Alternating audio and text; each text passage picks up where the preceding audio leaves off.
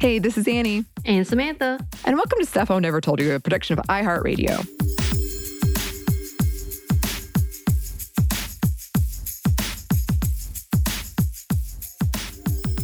Okay, so you know I, in particular, love talking about games and video games. Actually, I'm about to guest on a podcast on the network called Ephemeral by our friend Alex Williams, if you haven't checked it out. It's awesome, about video games. And we recently had Bridget on to talk about the whole thing that is ongoing with Activision Blizzard. Oh my gosh. They're trying to unionize. They are. And then Microsoft stepped in. They bought them. Yeah. A whole thing. So many things. Yeah. But in that episode, I said that recently there had been a study that showed that women play more video games than men, including console games. And I wanted to clarify this point because afterwards, through another project Samantha and I are working on, I had to dig into that a bit more. And unfortunately, that number was from 2018. Oh. Yes. And the numbers have gone back down. But there's a lot of complications in this. One being a lot of them are very regional. So it'll be like in the US or in the UK or what have you. Another complication is a lot of the researchers, when they would ask follow-up questions to women who said they weren't gamers, it turned out that they were compared to like the same amount. Men would say they were gamers with the same amount of experience that women would say they aren't. So who gets to have that, claim that as a title or a label or an identity? Do you want to? That's also another question. So there's that complication. But then also, I think we talked about this in several of our video game episodes. Unfortunately, we're going in the wrong direction. Like, when it comes to people playing representation, characters in video games, I think since 2019, the numbers have gotten worse. The disparity has gotten worse.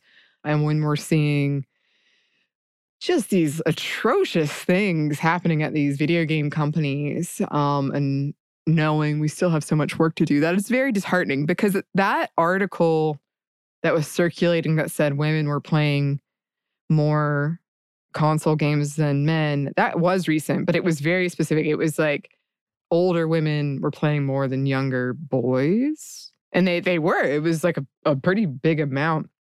But overall, like, the trend is not going the way that I would say we want it to go.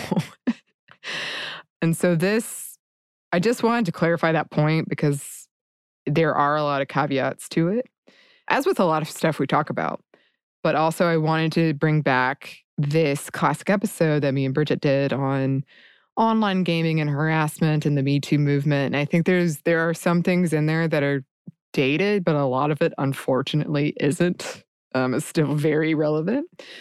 So with that in mind, please enjoy.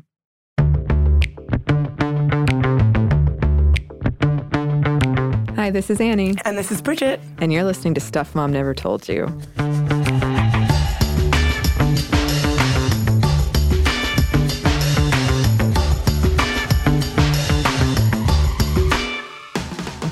Today we are talking about another important aspect of my nerd life, which is gaming, and specifically female gaming, and specifically online gaming, and what it's like for women.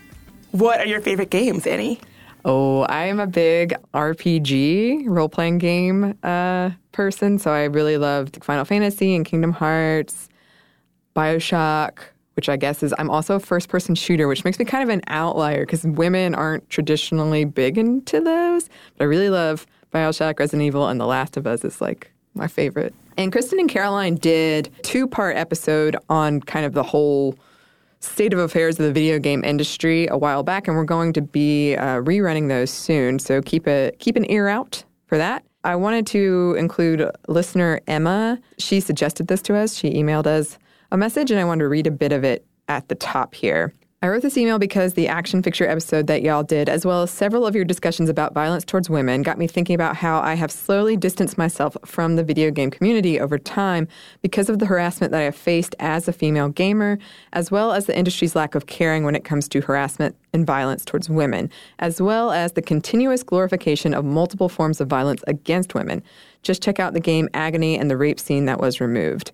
Many male gamers seem to think that because they also face harassment, yelling slurs at each other, etc., that the harassment female gamers face is on the same level. And I want to say wholeheartedly that being privately messaged to send nude photos or hearing men try to basically have phone sex with you when you're on mic requires an unfair amount of energy on our parts to tolerate if we want to continue playing the games we love.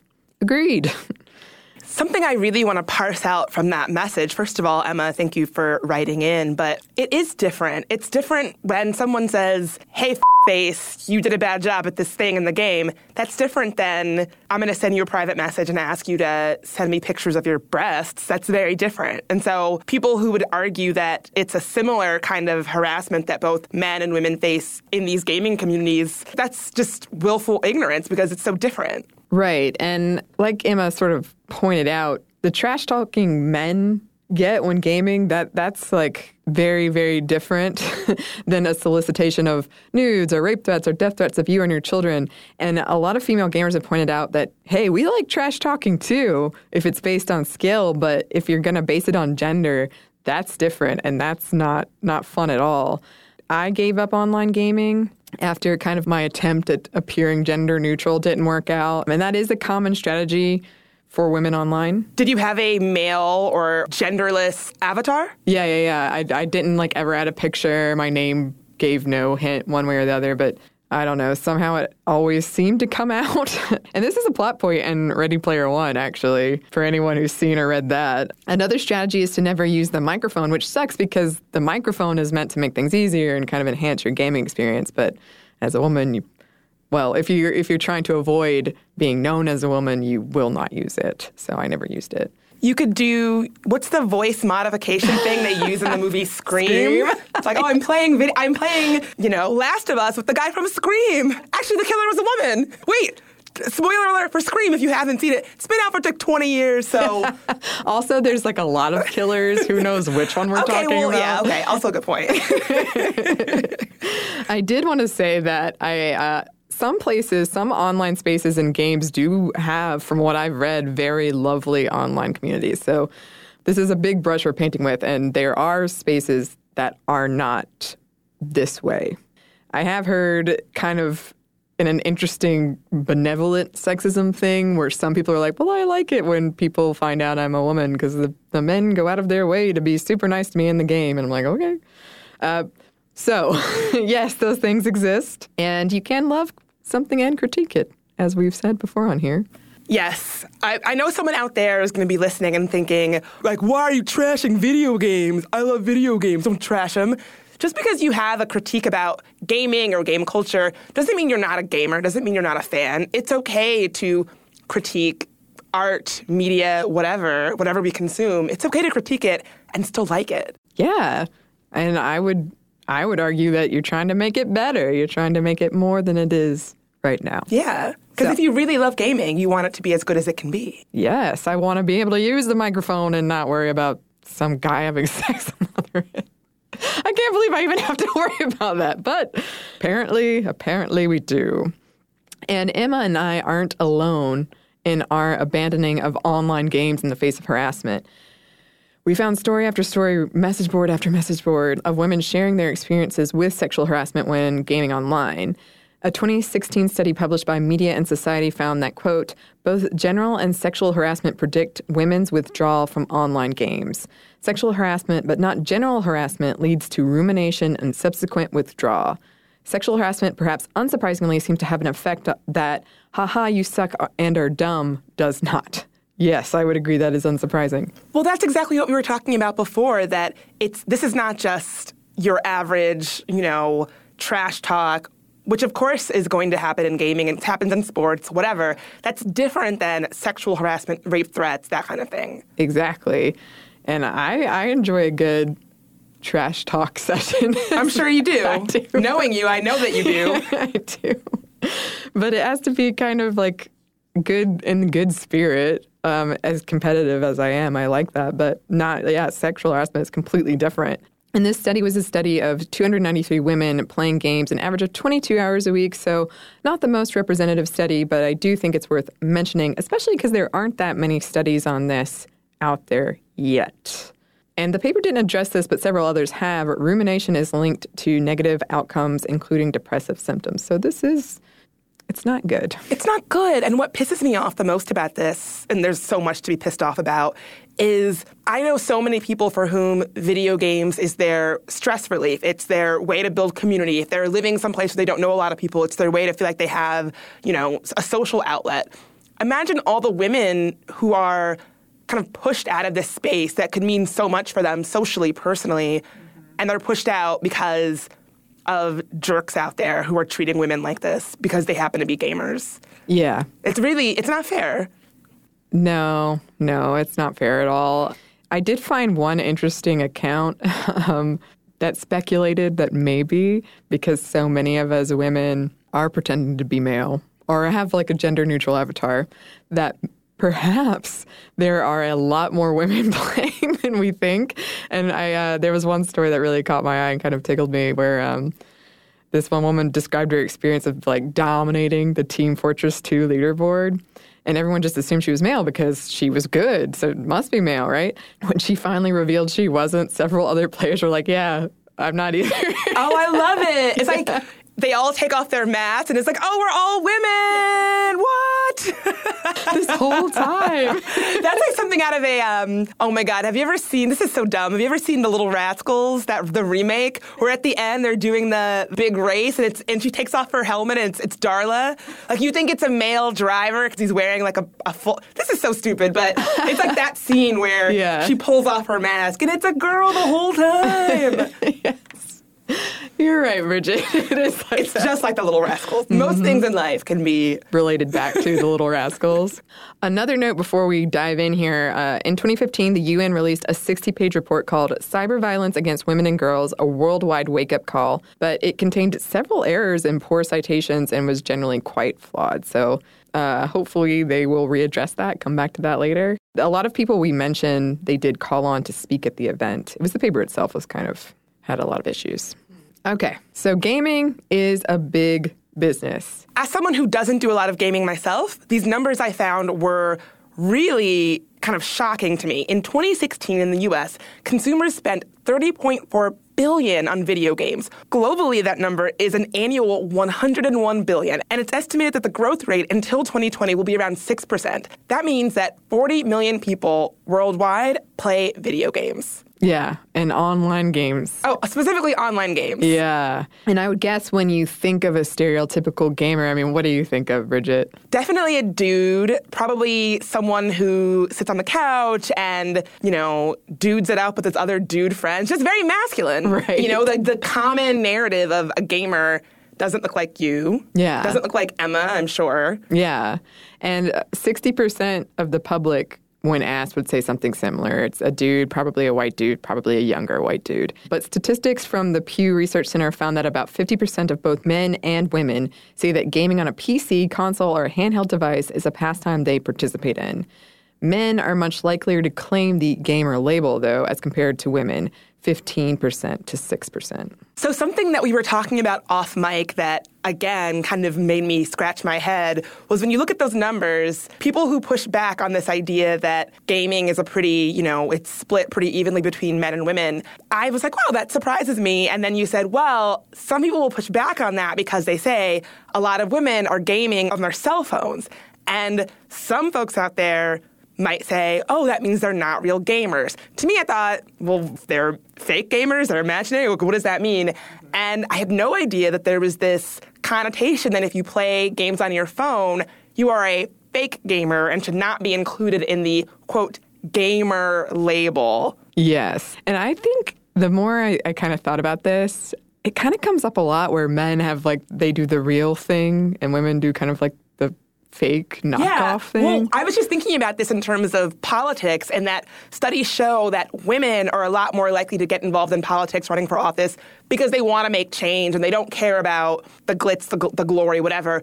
Whereas the research shows that men are much more likely to do that same kind of thing because they want the label of activist, of politician. They want the thing, the stamp on their forehead that this person is making XYZ kind of change. Aren't they great? Whereas the data shows that women just want to do the thing. They don't care about the label. And I'm sure there are so many instances where if men do it, they are assumed to be the representative thing, you know, whether it's gaming, whether it's an activist, whether it's Well, we talked about it a little in our fan fiction episode with writing science fiction. Yeah. Or that was the real thing. Exactly. And Emily and I did an episode on journaling where when women wrote journals, it was just assumed to be these like little diaries, not important, who cares? It's them writing about their feelings and their crushes, whatever. But when men write it, it's their papers and it goes in a museum or something. Yes. But for women, it's just their little, Yeah. Women aren't real writers. It's just their little doodles. Yeah. The doodles.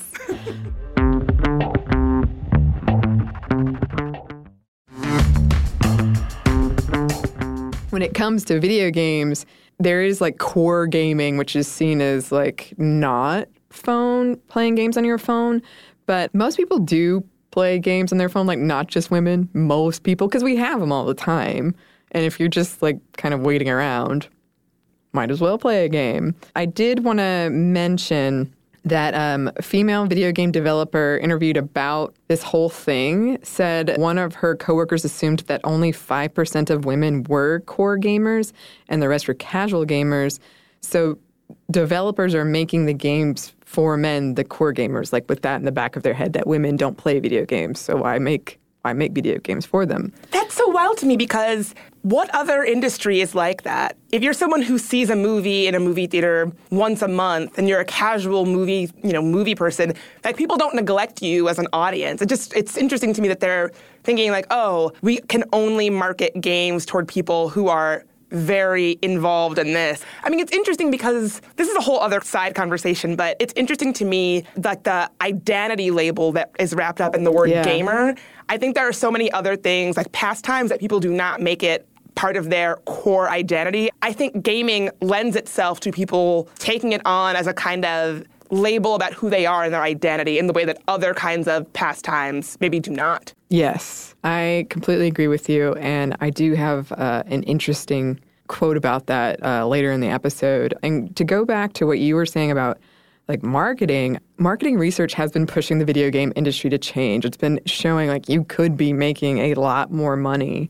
We found so many market reports that concluded that if the video game industry and marketers behind it, if they did make games for women, they could majorly increase profits. So, well, that's like our episode on action figures where there's money to be made. These people is holding on to these not true, outdated ideas about who plays video games and gender, is holding on to those rigid gender attitudes more important than money? It seems like it is, because they could be making money. Do they not like money? Yeah. Like, what's the deal?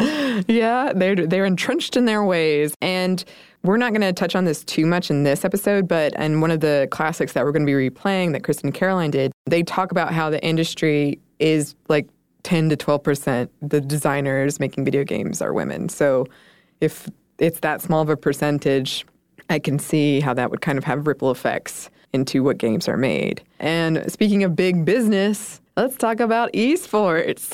Esports is like really growing very quickly. This is organized and competitive play, usually of an online game that has an aspect of performance that might be rewarded.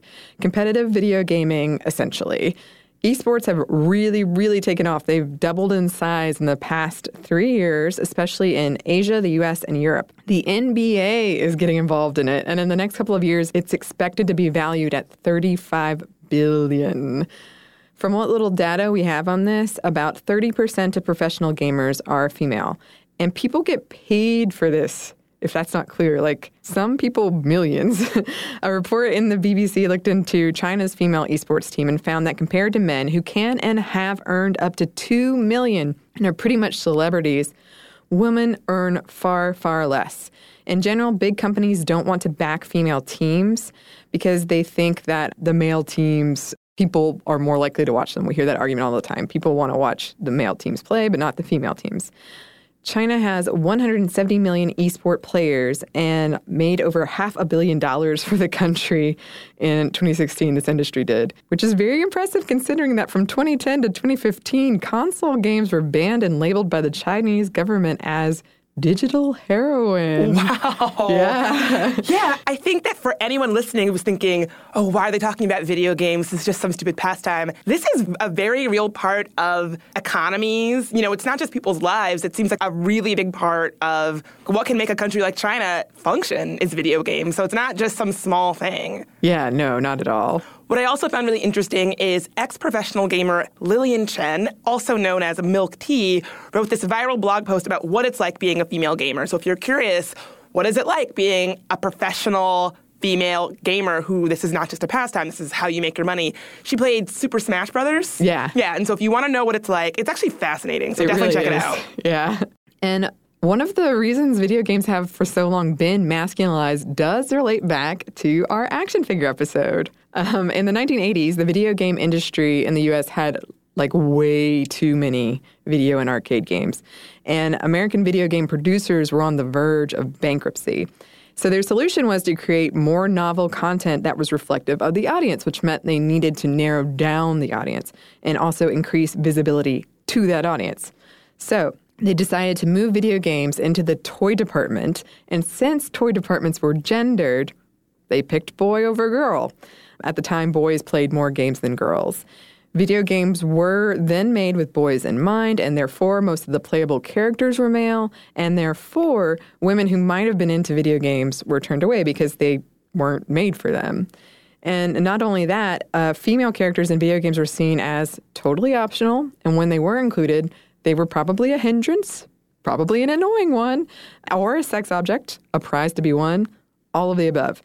And if that's what you're seeing as a female player, yeah, you're probably going to check out. Video games are one of the most popular forms of entertainment for children, too. So we're teaching these messages at very young ages.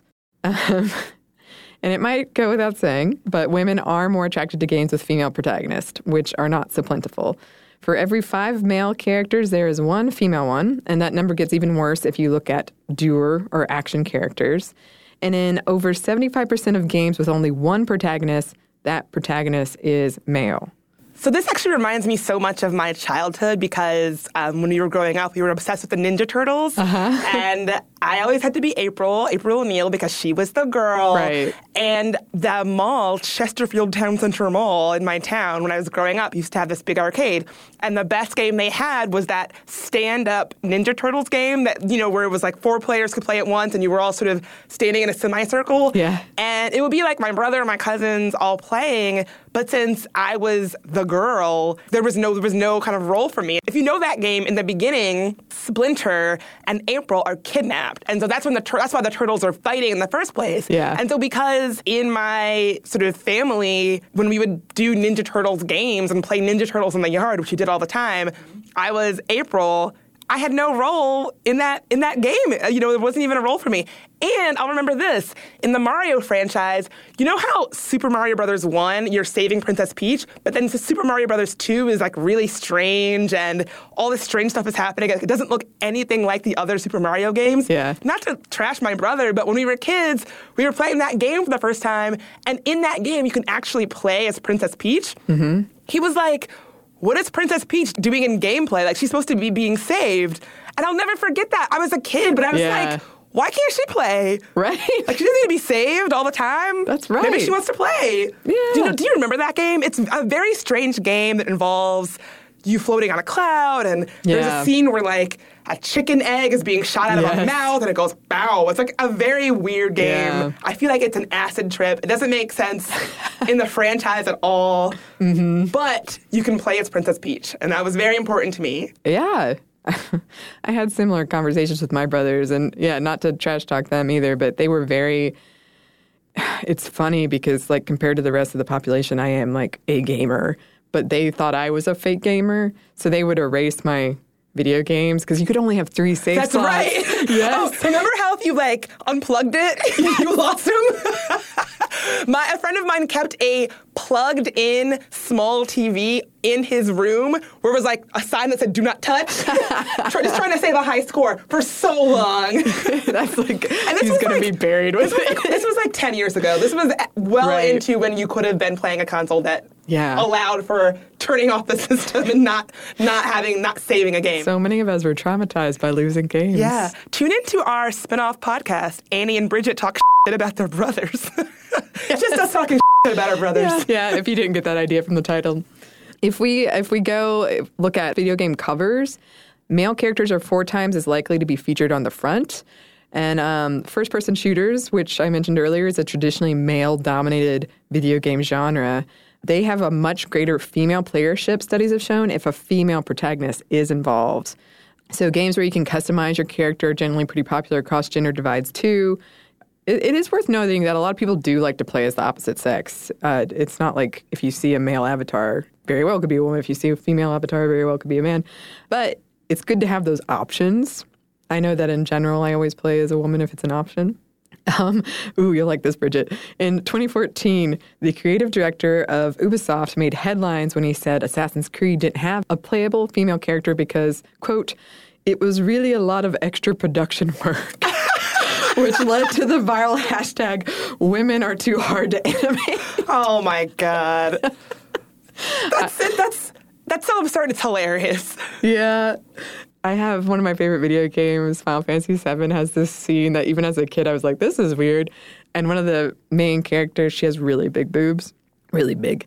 And there's a cutscene where she like gets knocked over and just the like motion of the boobs. I wish you could see what Annie's doing with her hands right now. Yeah. It's like, do her boobs have a ripple effect? Yes. You're basically doing a hula dance right now. It was a sight to behold, and it stuck with me years later. So, you know... Maybe there are challenges animating boobs. Who knows? I mean, not if you live in the world and observe how boobs work. Yeah. Or really, you could just kind of leave them alone. Yeah. I don't know. They really don't need to do anything special in a video game, I don't think. No. Unless you're using them to shoot a gun or something. Sure, right. Using them for gameplay. Yeah. I'm sure those games exist.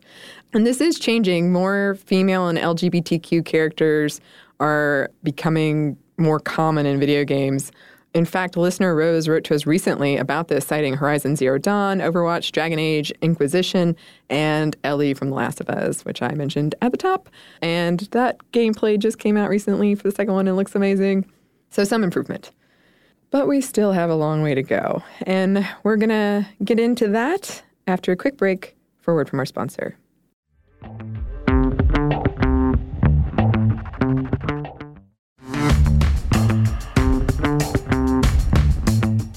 And we're back. Thank you, sponsor.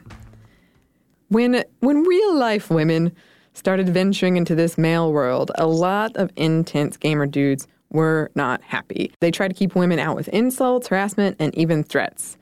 Like Gamergate. I'm sure we're all familiar with Gamergate. Anita Sarkeesian was threatened with rape and death, sent pictures of game characters raping her, and a game called Beat Up Anita Sarkeesian was made because she kind of intruded in their world and started talking about feminism and sexist tropes. Again, she likes video games. You can critique things. And still like them. Yes. She wasn't like... I watched the videos and they're great, but yeah, she was just like, hey, let's look at Samus for a minute. Yeah, I once had a really scary and eye-opening situation. This was many, many years ago when I had first gotten into the mix writing and blogging, and I was doing a review of one of Sarkeesian's pieces. And it was a completely by the book. I certainly did not editorialize in it because that was not my job. I was just like, oh, this is a piece that she has. Here's what she says, blah, blah, blah. Very by the book. Publish. The amount of vitriolic hate that I personally got just because she happened to tweet this piece out because it was about her, I've never seen anything like it. And I don't think I'll ever see anything like it again. And bear in mind, in no way did she say, people who game are sexist and awful. Like, she didn't say anything like that. Yeah. It was just a pretty mild breakdown of gaming, you know, the tropes in this game. It was in no way was it anything that anyone should get upset about. It was basically a movie review. If you wouldn't think that a movie review would be something to lose your cool over, it certainly wasn't anything different from that. And I just could not believe the shocking level of response that she got. Yeah. And then I got this from a mild association with her work. Right. I was like, what the hell is going on? Yep. Well, angry gamers try to paint Gamergate as a response to, like, a lack of journalistic integrity. It's about integrity in gaming. Yes. It's about ethics in gaming journalism. Yes. Annie, that's why I'm saying we should rape this woman I don't know. It's about ethics. Yeah, I can't believe you missed that. Yeah. So if we look at that, there's the story of Zoe Quinn, who was an indie gamer developer who had a positively reviewed game called Depression Quest. And an ex-lover of hers put transcripts of her life online. And here come the Gamergaters alleging that Quinn's relationship with a journalist was behind her game's good reviews. And that was all the excuse angry dude gamers needed to harass her to the point that she went into hiding. I just wanted to point out that gamers didn't go after the journalist. If you're wondering about that ethics in video game journalism. Oh, why do you, what could be the difference? I don't know what it could be. I did find a really interesting article written by Devin Ferrarci called Why I Feel Bad For and Understand the Angry Gamergaters. I have a really long quote that I probably shouldn't read the whole thing. But it was interesting to read. It kind of goes back to what you were saying, Bridget, about how gamer is such an identity for some people. I guess when you feel like people are intruding into this thing that you've protected and cultivated, when you are someone who is an outsider, who is downtrodden, you will fight back. I guess we could post it. It was really interesting to read, especially because I don't know if I know someone who is like a Gamergator, but I know guys that are very, very protective of like their gaming worlds. So full disclosure, like I casually sometimes play video games, but I would never call myself a gamer. Mm-hmm. But so I'm a little out of the loop, admittedly. Are gamers like a downtrodden group? Well, not anymore. Well, I don't know. I will say we kind of touched on this before where like nerds have inherited the earth, right? So I feel like in the 80s nerds certainly was depicted as very downtrodden and getting picked on and bullied. I honestly can't speak to right now. I will know that most gamers I know that are men are not. Perhaps they were nerdier. Again, this is Bridget's opinion, mm-hmm. anecdotal. I've always pushed back against that idea that gamers on a whole are this marginalized group. As you pointed out at the top of the show, a lot of people game, and so it's the majority of people are playing video games. They might not have this label of gamer, but it's not a niche hobby. In fact, quite a mainstream hobby, I would argue. And so I hear that people feel that they have lived a life full of hardship because they were nerdy or because they were skinny or because they were not popular or whatever. Yeah. I understand that. That's how I felt growing up sometimes. But whether or not they are actually like a marginalized group or who actually is downtrodden, sure. I'm always sort of skeptical about that. Yeah. Maybe? Yeah, no, totally. I don't know the word for it. Most Gamergators are young. They're pretty young. So, I don't know. We should post the article. It's interesting to read. There's one bit I really liked where it says, these guys get told lies that I think are really insidious. Like, it doesn't matter what's on your outside. It matters what's on your inside, which leads to an entire affinity of groups that dress and smell like shit and don't take care of themselves. And this leads to a horrible cycle where socially awkward weirdos who dress like garbage get rejected by attractive women, which causes socially awkward weirdos to start blaming women in general for their problems and reinforce their social awkwardness. They do it because they have been raised in a world where women are not humans but prizes, and so they can't see them as individuals. They can't understand that there are women out there who also are socially awkward weirdos who might truly be into comic books, video games, Dungeons and Dragons. Yes. Oh, my God. I have a lot to say. This reminds me so much of the episode that we did a while back, Emily and I, on men going their own way. Yeah. And if you don't know what that is, basically it's this attitude that some men have today where they are basically retreating from society. They don't want to have a romantic partner. They don't want to be included in everyday society. The reason why that topic was something that was on my radar at all was this study that had just come out then about young men and video gaming and how the role it can function in a young man's life in this day and age. And it's a lot of what you talked about where young men especially have been sold this kind of lie, I guess is no other word for it, that they will grow up, be successful, get a job, find a wife, blah, blah, blah, like do the sort of white picket fence American dream thing. But look around you, that's no longer happening. And, you know, gone are the days when just by virtue of being born white and male, you can be promised things like a spouse, things like a job, a successful life.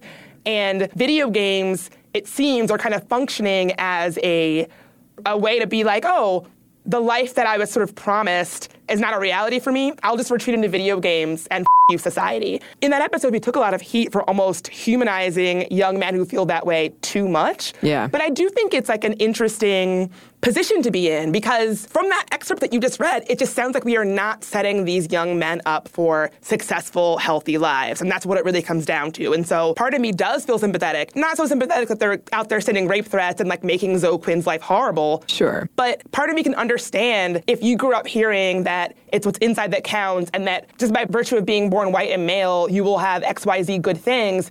And then come to find out that actually you do need to have a decent personality. You actually do need to take care of yourself. You actually do need to have basic hygiene and like a basic understanding of how to present in the world if you want to have good things in your life. You actually do have to work for them. You know, it's not going to get handed to you. You don't earn it just by virtue of being you. It's not a prize that you can just get by showing up. Because we are filling these young men's heads with those lives, and because of video games function in a way where that's the case, you know? Like, yeah. We'll post it in the show notes. This article talks about how so many games, the reward system rewards tasks in such a way that it can almost mimic work. And so if you are someone who is underemployed or unemployed, gaming is designed to stimulate something in your brain that maybe makes you feel like you are working when you're not. Right. You know what I mean? And so you're not going to feel like you need to go out and join society, join the workforce to get those brain warm fuzzies if gaming provides it in a kind of way. I know I sound like someone who, I mean, this people who are gaming are like, yeah, no Bridget. But when I found this out, I thought, oh, of course. Yeah. And the reason why I found this out is because I had someone in my life who was underemployed and was like, yeah, video games are really getting me through. And at first I thought, Jesus, that's sad as f***. But then when I really unpacked it, I thought, oh my God, it makes sense. And this is what's happening to a generation of young men. And it explains so much about how young men see themselves in the world, you know, if they're heterosexual, how they're functioning with women, why they might want to check out of society if they feel like they've been sold a lie. Yeah, and I mean, it's not just video games either. Those 80s movies, this has been the story we've been telling for a long time that eventually it's just going to work out in the end and you're going to get the girl. And I'm glad we're moving away from that and telling different stories. So many women have spoken up about harassment in gaming. There's Ginny Honover. She runs Not in the Kitchen Anymore, a website dedicated to her experience as a female gamer, particularly online. She records and transcribes audio files of her interactions and posts them. And let me tell you, it gets really grim fast. I think she's stepped away from it, so it's more of an archive now, but if you're looking for reasons to get angry, it's there. Julia Hardy, who was a gaming journalist, has a similar website called Misogyny Monday, where she posts abusive comments she's received and her pretty hilarious comebacks. After someone tweeted at her to go back to the kitchen and make me a sandwich, she responded with, "What is it that you most fear about women? Our keen agility or the fact our periods attract bears?" Well, everyone knows that's true. I know. That's just science. Another website documenting abuse female gamers receive online is Fat, Ugly, or Slutty. It hasn't been updated in a while, but this is another good one if you want to be mad. I really like the categories on the side because it kind of sorts the comments, and the categories are like Sandwich Making 101 or Crudely Creative. I mean, if you got to put a silver lining on it, it's pretty good. Yeah. Honestly, what this displays is that a lot of these digs are just not very creative. Mm-hmm. Yeah. I wonder if I still have any. I should go look. A lot of them don't make much sense. Yeah. So it's annoying to get abuse online. I try to stay off social media these days, but when I do log back in, I'm like, oh, yeah, this is why I left. What I hate the most is when I'm thinking, that's not even a good joke. Yeah. That's not even a good comeback. Like, if you're going to insult somebody, that doesn't even make sense. Yeah. At least make it good. The gender-based insult that I would hear a lot of is, take your tampon out. And I was like, having a tampon in doesn't have an effect on your mood. Like, what are you trying to say? If you've got an argument to make about me being on my period, make it succinctly. just wearing a tampon does not have any impact on how I'm behaving. That doesn't even make sense. At least put some thought into it. It's just insulting to both. It should be insulting to the person who is tweeting that. Like, you're better than that. If you're going to insult somebody, put a little thought into it. That should be your response. Yes. You're better than that. You're better than this. You could do better. I used to collect my any kind of insults I received online, and I want to make a modern art poster of them. But my favorite one I ever got was I know the producer of this, and she's a slut, because it's interesting to call out the producer. The other one was, her mouth looks like it's made of crabs. Ah, what? Wait, interesting. The venereal disease or the animal? I don't know. I didn't follow up. If you're going to insult somebody, those are important questions to ask. Yes. The toys and culture editor at IGN Entertainment, Alana Pierce, she has an interesting way of dealing with perhaps some of these insults. Quote, fairly randomly, I get sent rape threats. Someone sent me a Facebook message saying they would rape me if they ever saw me in person. I checked his Facebook account, and it was a young boy, so I managed to find his mom incredibly easily, and she made him handwrite me a letter of apology, so I doubt he will ever do it again.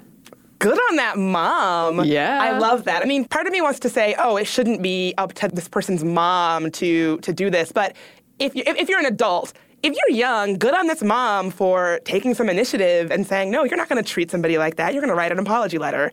Also, making someone write a handwritten apology letter is that, like, she's momming real hard. Yeah. She's momming hard. Mm-hmm. Jikeza Duma, who has a pretty sizable YouTube gaming channel, advises blocking or muting rude comments, so that's one way. Yeah, something that I have found is that if you're on Twitter especially, mute over block if you can, because blocking can sometimes be like a badge of honor. Honestly, we should do an episode on how to deal with online harassment in general, but I have found that if I block someone, someone else will tell me, oh, they then tweeted a picture of the screen of you blocking them, and it sort of reverberates. And so if you mute someone, they don't know that you've muted, but you don't get a notification that they're mentioning you. So it's just them farting in the wind, basically. They can keep on talking, you won't see it, and they don't get that badge of honor that, oh, I ruffled her feathers so much that she blocked me. Can you believe this, you know? Right. So just a little tip that I've learned.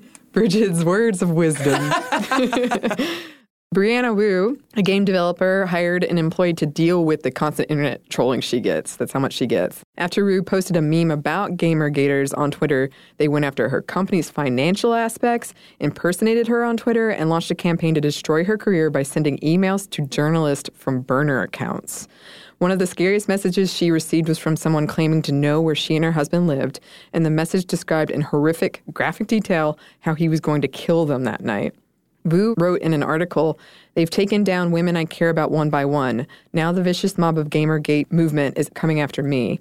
They've threatened to rape me. They've threatened to make me choke to death on my husband's severed genitals. They've threatened to murder any children I might have. In a 2018 interview with NPR, she said that as far as she can tell, the video game industry has not had its Me Too moment and that it really needs to. Quote, look at the hiring, look at the culture, look at who makes up the food chain, because we've really created a culture of silence in my field that is very similar to why Harvey Weinstein was able to go for so long unchecked. I can completely believe that is the case. And I think it probably is one of those things. I mean, it took so long for Me Too to trickle down to industries like animation, and I think it's because they are heavily male-dominated, and because it's like a nerd culture kind of thing, it is seen as, if you speak up about abuse, about terrible treatment, about that kind of thing, you're not a cool nerd anymore. You know, we had this freewheeling thing of anything goes. And a lot of really toxic stuff can fester in cultures like that. Yeah, absolutely. In a 2014 Washington Post article, Wu did give some specific recommendations, targeting Gamergate mostly, but so major gaming institutions need to come out against Gamergate and harassment in general. Hiring in the industry needs to be looked at and examined at all levels. And game journalism needs more women, too. And a side note, she's running for Congress in Boston, or she was as of recording this episode. Ooh. Mm-hmm. Another woman who has spoken up about this is Lena Van Deventer, who, along with Dan Golding, co-authored a book called Game Changers, From Minecraft to Misogyny, The Fight for the Future of Video Games. And here's just one of her encounters with sexual harassment in online gaming. I could hear him masturbating on the voice chat while playing. He would ask breathy, labored questions. Other teammates found it hilarious. I wished I could focus on my objective in the game, but I knew I had to leave this server. My mouse was hovering over the exit button when I heard him climax, moaning my username into his microphone. Oh, God. Like, I mean, who thinks you can play a game in those, like, conditions? But that's what you were saying before. It's... what pisses me off about this, there's so much wrong with it, but it's this idea that women who game have this unfair extra burden. Like, male gamers are not dealing with someone moaning their username into the goddamn microphone as they're trying to play. And so as bad as that is, these male gamers still think that women somehow are not real gamers. Basically, it's like that old quote, you know, that Ginger Rogers quote that I do everything that Fred Astaire does. I do it backward and in heels. I guess what pisses me off the most is that men then still act like women aren't real gamers, aren't good enough, blah, blah, blah, when in fact they are having to do the same challenges in these games that men are doing, but doing it while somebody is breathing their goddamn name into a microphone while they masturbate. Could they do that? No, they couldn't. That's distracting and awful, and we shouldn't have to put up with it, but we are. And I guess it pisses me off that despite the fact that women are gaming, playing the same games as men and doing so with such an unfair burden, that they're still seen as not real gamers, when in fact they're putting up with more than the men are. Yeah, and just like, I remember back when I still online gamed and I would just be filled with trepidation every time I, like, ventured in. It was supposed to be a fun thing, but instead I had, like, this nervousness about doing it because you didn't know who you were going to encounter in there, and that really sucks. It shouldn't be that way. There is a whole movie about sexual harassment in gaming, too, called GTFO, which creator Shannon Sun Higginson was inspired to make after she saw a Capcom-sponsored game stream where the female gamer was harassed for 13 minutes, and she did not return for the final round. And the guy doing the harassing in that video is quoted saying, "The sexual harassment is part of the culture, and if you remove that from the fighting game community, it's not the fighting game community." What the f***? Mm-hmm. Oh, it's awful. I watched it. And it's gross. It was weird and gross, and it just kept going on, and they were on the same team, too. Wait, this was her teammate? Yes. That's absurd. Okay, so when people say, how dare you critique video games, I would posit that guys like this who say, oh, if you don't like this, then this is what the community is, and a big hallmark of the community, I would argue that that guy doesn't like gaming, isn't a real gamer. I would argue the people who are saying, hey, that's not okay, don't do this, be better than this kind of sleazy asshole who does this to their own teammate. I would say that the people who are calling that out, they are the ones who are true gamers, who actually care about the industry. People who are saying, this is just how it is, it's sleazy and it's bad, and that's how it is. I would argue that that guy doesn't give a about gaming and is not a real gamer. Yeah. I mean, if you were in any other industry and you tolerated and accepted that kind of bad behavior, you wouldn't be like, oh, that's a titan of the industry who really cares about the craft. If you were a surgeon and you just said, I smoke cigars while I do surgery, that's just the way it is. Yeah. If you don't like it, that means you don't. Yeah, if you don't like it, that means you don't really love surgery. You would say, oh, that guy doesn't care about surgery. Right. He doesn't care about the craft. How did we elevate the people who vocally don't give a shit about whether or not gaming is a good community? How did we elevate them to be the spokespeople of the community, that they're the real gamers? How did we allow that? That is a great question. I also wanted to mention this guy pointed to his First Amendment rights when people were like, give me a break. Of course he did. But journalist Ali Fogg had this counterpoint. What you fail to understand is that the use of hate speech, threats, and bullying to terrify and intimidate people into silence or away from certain topics is a far bigger threat to free speech than any legal sanction. Imagine this is not the internet, but a public square.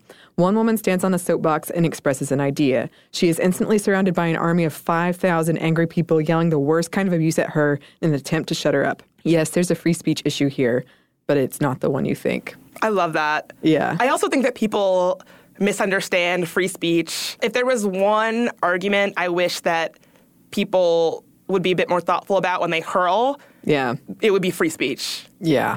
A study reported on by Wire in 2015 called Insights into Sexism, Male Status and Performance Moderates Female-Directed Hostile and Amicable Behavior, that's quite a title, found that harassment towards women from men goes up when men are losing.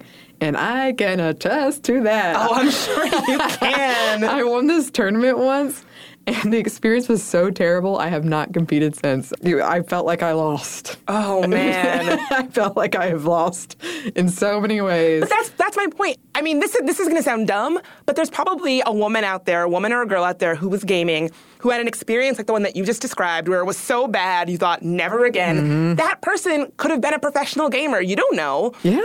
Think of all of the talent, the promising talent that we could be losing out on because we are allowing them to be bullied and harassed out of gaming. Yeah, and I mean, even this, like, as dumb as it was, there was prize money involved. There was like $500 prize. So women should be able to compete for that money too.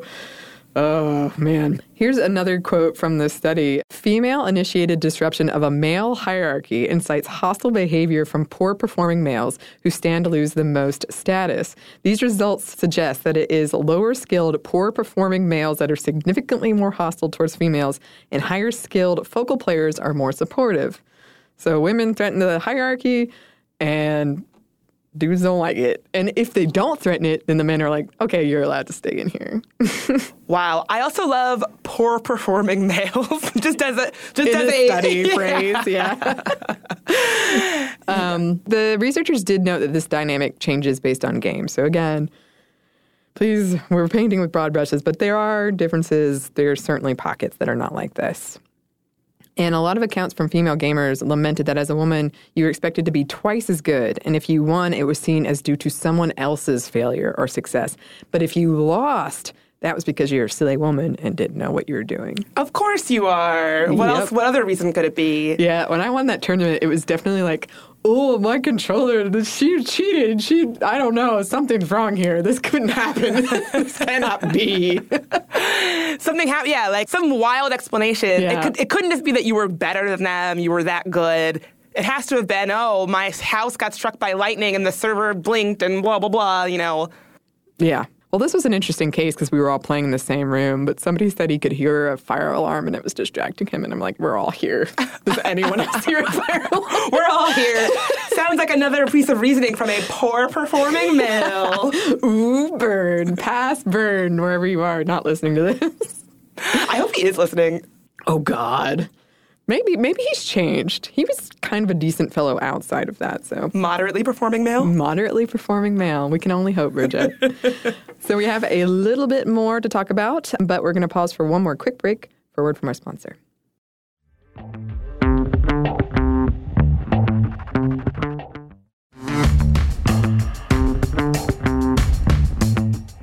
And we're back. Thank you, sponsor. So LifeWire has an article called Xbox Live Survival Guide for Female Gamers. And it starts out with this tip. First off, guys, when there is a gal in the room, just leave her alone. You don't need to harass her and ask her what she looks like and to send her weird pictures.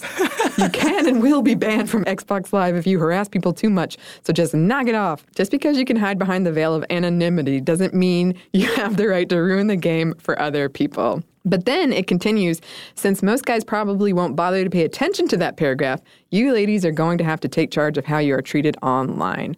And the article continues with tips like play with friends, use the player review feature, and not calling attention to yourself, things we shouldn't have to do. This reminds me of the running thing again, like different set of rules. It's just something, it's ridiculous that there's even a playbook for this, like how to play as a woman versus how to play as a man.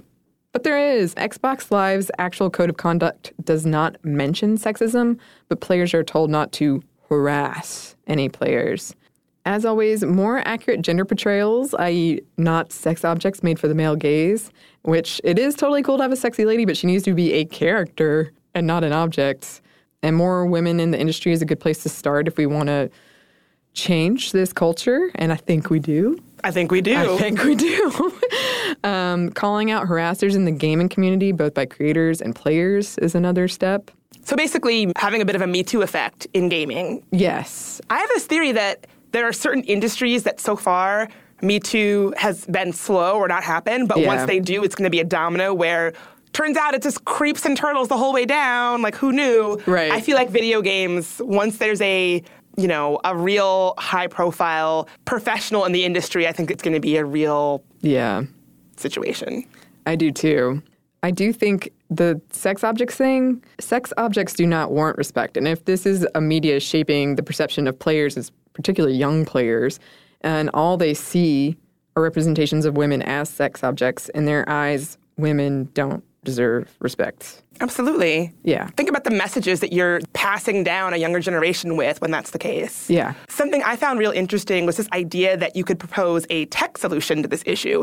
And that really revolves around creating a social stigma in these games around harassment. So one solution revolves auto-muting. And so if someone is muted 10% more than average in a game, that person is automatically muted. And so if you wanted to, you could unmute them.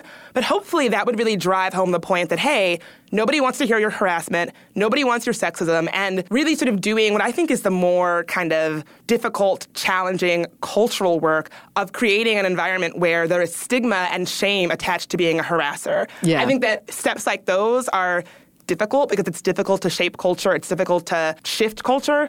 Yeah. But I think that where we can normalize the attitude that this isn't cool and that you're not going to be seen as this, like, bad boy, edgy rebel. If you do this, you're going to be seen as a loser, and nobody's going to want to hang out with you on the game. Yeah. I think that that's really, really important. Yeah, and I think video game researcher at University of Melbourne, Robbie Fordyce, would agree with you. Because when he was talking about online harassment in an interview I was reading, he said that it is indicative of something much bigger. Quote, in terms of solving the problem, I don't know that games can do it. I wish it was possible, but gaming is simply a hyper-intensified expression of a more general problem with toxic masculinity. So it is a big culture shift and conversation that we're going to have to continue to have, and we're going to have to keep pushing for a better world in gaming, but in general as well, because it is sort of all tied together. And I wanted to leave on this uplifting call to action written over at Bustle by Suzanne Salmon. Video games are for everyone. They're for me, they're for you, they're for our little sisters and our daughters to create, to play, and to critique. We cannot allow cruel, sadistic people to take our joy away from us. We need to stand up to Gamergate and keep being ourselves. But it starts with you and me. It starts with us refusing to shut up. There we go. Yeah. And I want to end on an angry note, which is, hey, poor performing males, stop it. Just stop. Nobody wants to hear it. Nobody wants to see your dick. Stop it. Just stop. Love everyone. Love everyone. I love that. I feel like we've given you a new phrase, a catchphrase. Oh, I'm already planning how I'm going to use poor performing males in my daily life. Like, oh, looks like another poor performing male. Actually, that should be a thing for the show. Like, hashtag poor performing male. The author of this study is going to think, what did I create with this? What have I done? If you see someone harassing someone on Twitter, you can just say, looks like another hashtag poor performing male. I really want to start this. I'm going to, yeah. And I love that it's, so, of course, it's like very on brand for us that it's inspired by a goddamn academic study. Perfect. Perfectly lines up with everything we believe in over here. I'm going to try to find that guy. Oh, the poor performing male? Yeah. You should. Send him this episode. That'd be a good diss. Ooh. Send him an email that just says, thought you'd like this, Ooh. And then the link to the episode with no other context. Oh, man. Oh, that's good. That is good. That's a nice, like, I hold grudges. That's a nice, like, long con where it's like, oh, you thought I forgot about this. Well, I didn't. Oh, I didn't. It's on a national podcast, motherfucker. Note to self, do not piss Bridget off. Stay on her good side, everyone. You know, you're not wrong. Okay, so that brings us to the end of our video game episode. Something tells me we will be returning to address other aspects of this, because there's a lot to talk about. But in the meantime, we're going to read some listener mail. Sarah wrote, I wanted to recommend some books that may or may not count as published fanfic. The first is The Bloody Chamber by Angela Carter. It is a feminist reimagining of classic fairy tales that brings the latent sexual and violent undertones out, but it never feels gratuitous. The other is my absolute favorite book, The Penelopead by Margaret Atwood. This is centered around Penelope, Odysseus's wife from the Odyssey, and it's her side of the story. Another really great one is Grendel by John Gardner. And finally, last one is Helen of Troy by Margaret George. This is the Trojan War from the point of view from the woman who, quote, started it, you know, because it had nothing to do with Agamemnon being an aggro-asshole or the idea that Menelaus was entitled to hell and like, dude, I get it. Your wife left you. That sucks. Get the hell over it. Anyway, apologize for the rant. I have so many feelings about toxic masculinity and misogyny and Greek myths. I hope y'all check out these books, and thanks so much for the great show. Well, thank you. I love book recommendations. Me too. So very excited to check those out. Next letter, Sophia wrote, Firstly, I want to say thank you for creating my favorite podcast, and I especially want to thank you for defining a concept that has really helped me see myself and other people in a more forgiving light, the problematic fave. I tend to hold myself in very high regard, and I let my insecurities project onto people, being overly critical of them as a way to make me feel better about myself. That sounds very familiar to me because I do the same thing. The notion of a problematic fave has helped me realize that nobody's perfect, least of all myself. In a way, I'm my own problematic fave. I've caught myself saying incredibly classist and ableist things with no malicious intent, but I'm glad to have exceptionally woke friends that have called me in on it, and I am constantly trying to be more aware. Thanks to the problematic fave, I also see how the people around me are problematic and imperfect, but knowing this is okay and that they are still a good person has been a great eye-opener to a person like me who likes to see the world in black and white. Having a term for the problematic fave really hits the nail on the head, in my opinion, and is a daily reminder of all of our imperfection and humanity. Sophia, I love this. I can completely relate to it. I have to say, we did not coin the phrase problematic fave. I wish I did, but it's something that I really found eye-opening, and so I'm glad that you found it eye-opening as well. And I always say, I'm my own problematic fave. I am, your girl is problematic. You know, we all say things and do things that we wish we hadn't, and it's so much easier to look at the problematic behavior of others. And at least for myself, I find myself doing that as a way to not think about or deal with or parse my own problematic shit. And so it is a useful concept. I'm glad that you found it useful as well. Yeah. I mean, pretty much everything we talk about, like this episode, video game was problematic fave, you know? It's, again, you can still like something. You can still like something and try to work to improve it. I would say that means you'll like it even more. So, thanks to both of them for emailing us. You too can email us at momstuff@howstuffworks.com. Where else can they find us? On social media, They can Bridget. Find us on the social media. We are on Instagram at Stuff Mom Never Told You and on Twitter at MomStuffPodcast. But if it's harassment, just save it because we're going to mute you. And you'll never even know. It'll be a fart into the wind. Yes. And thanks as always to our producer, Kathleen Quillian. Woo. We're waving to her in the studio. Yeah.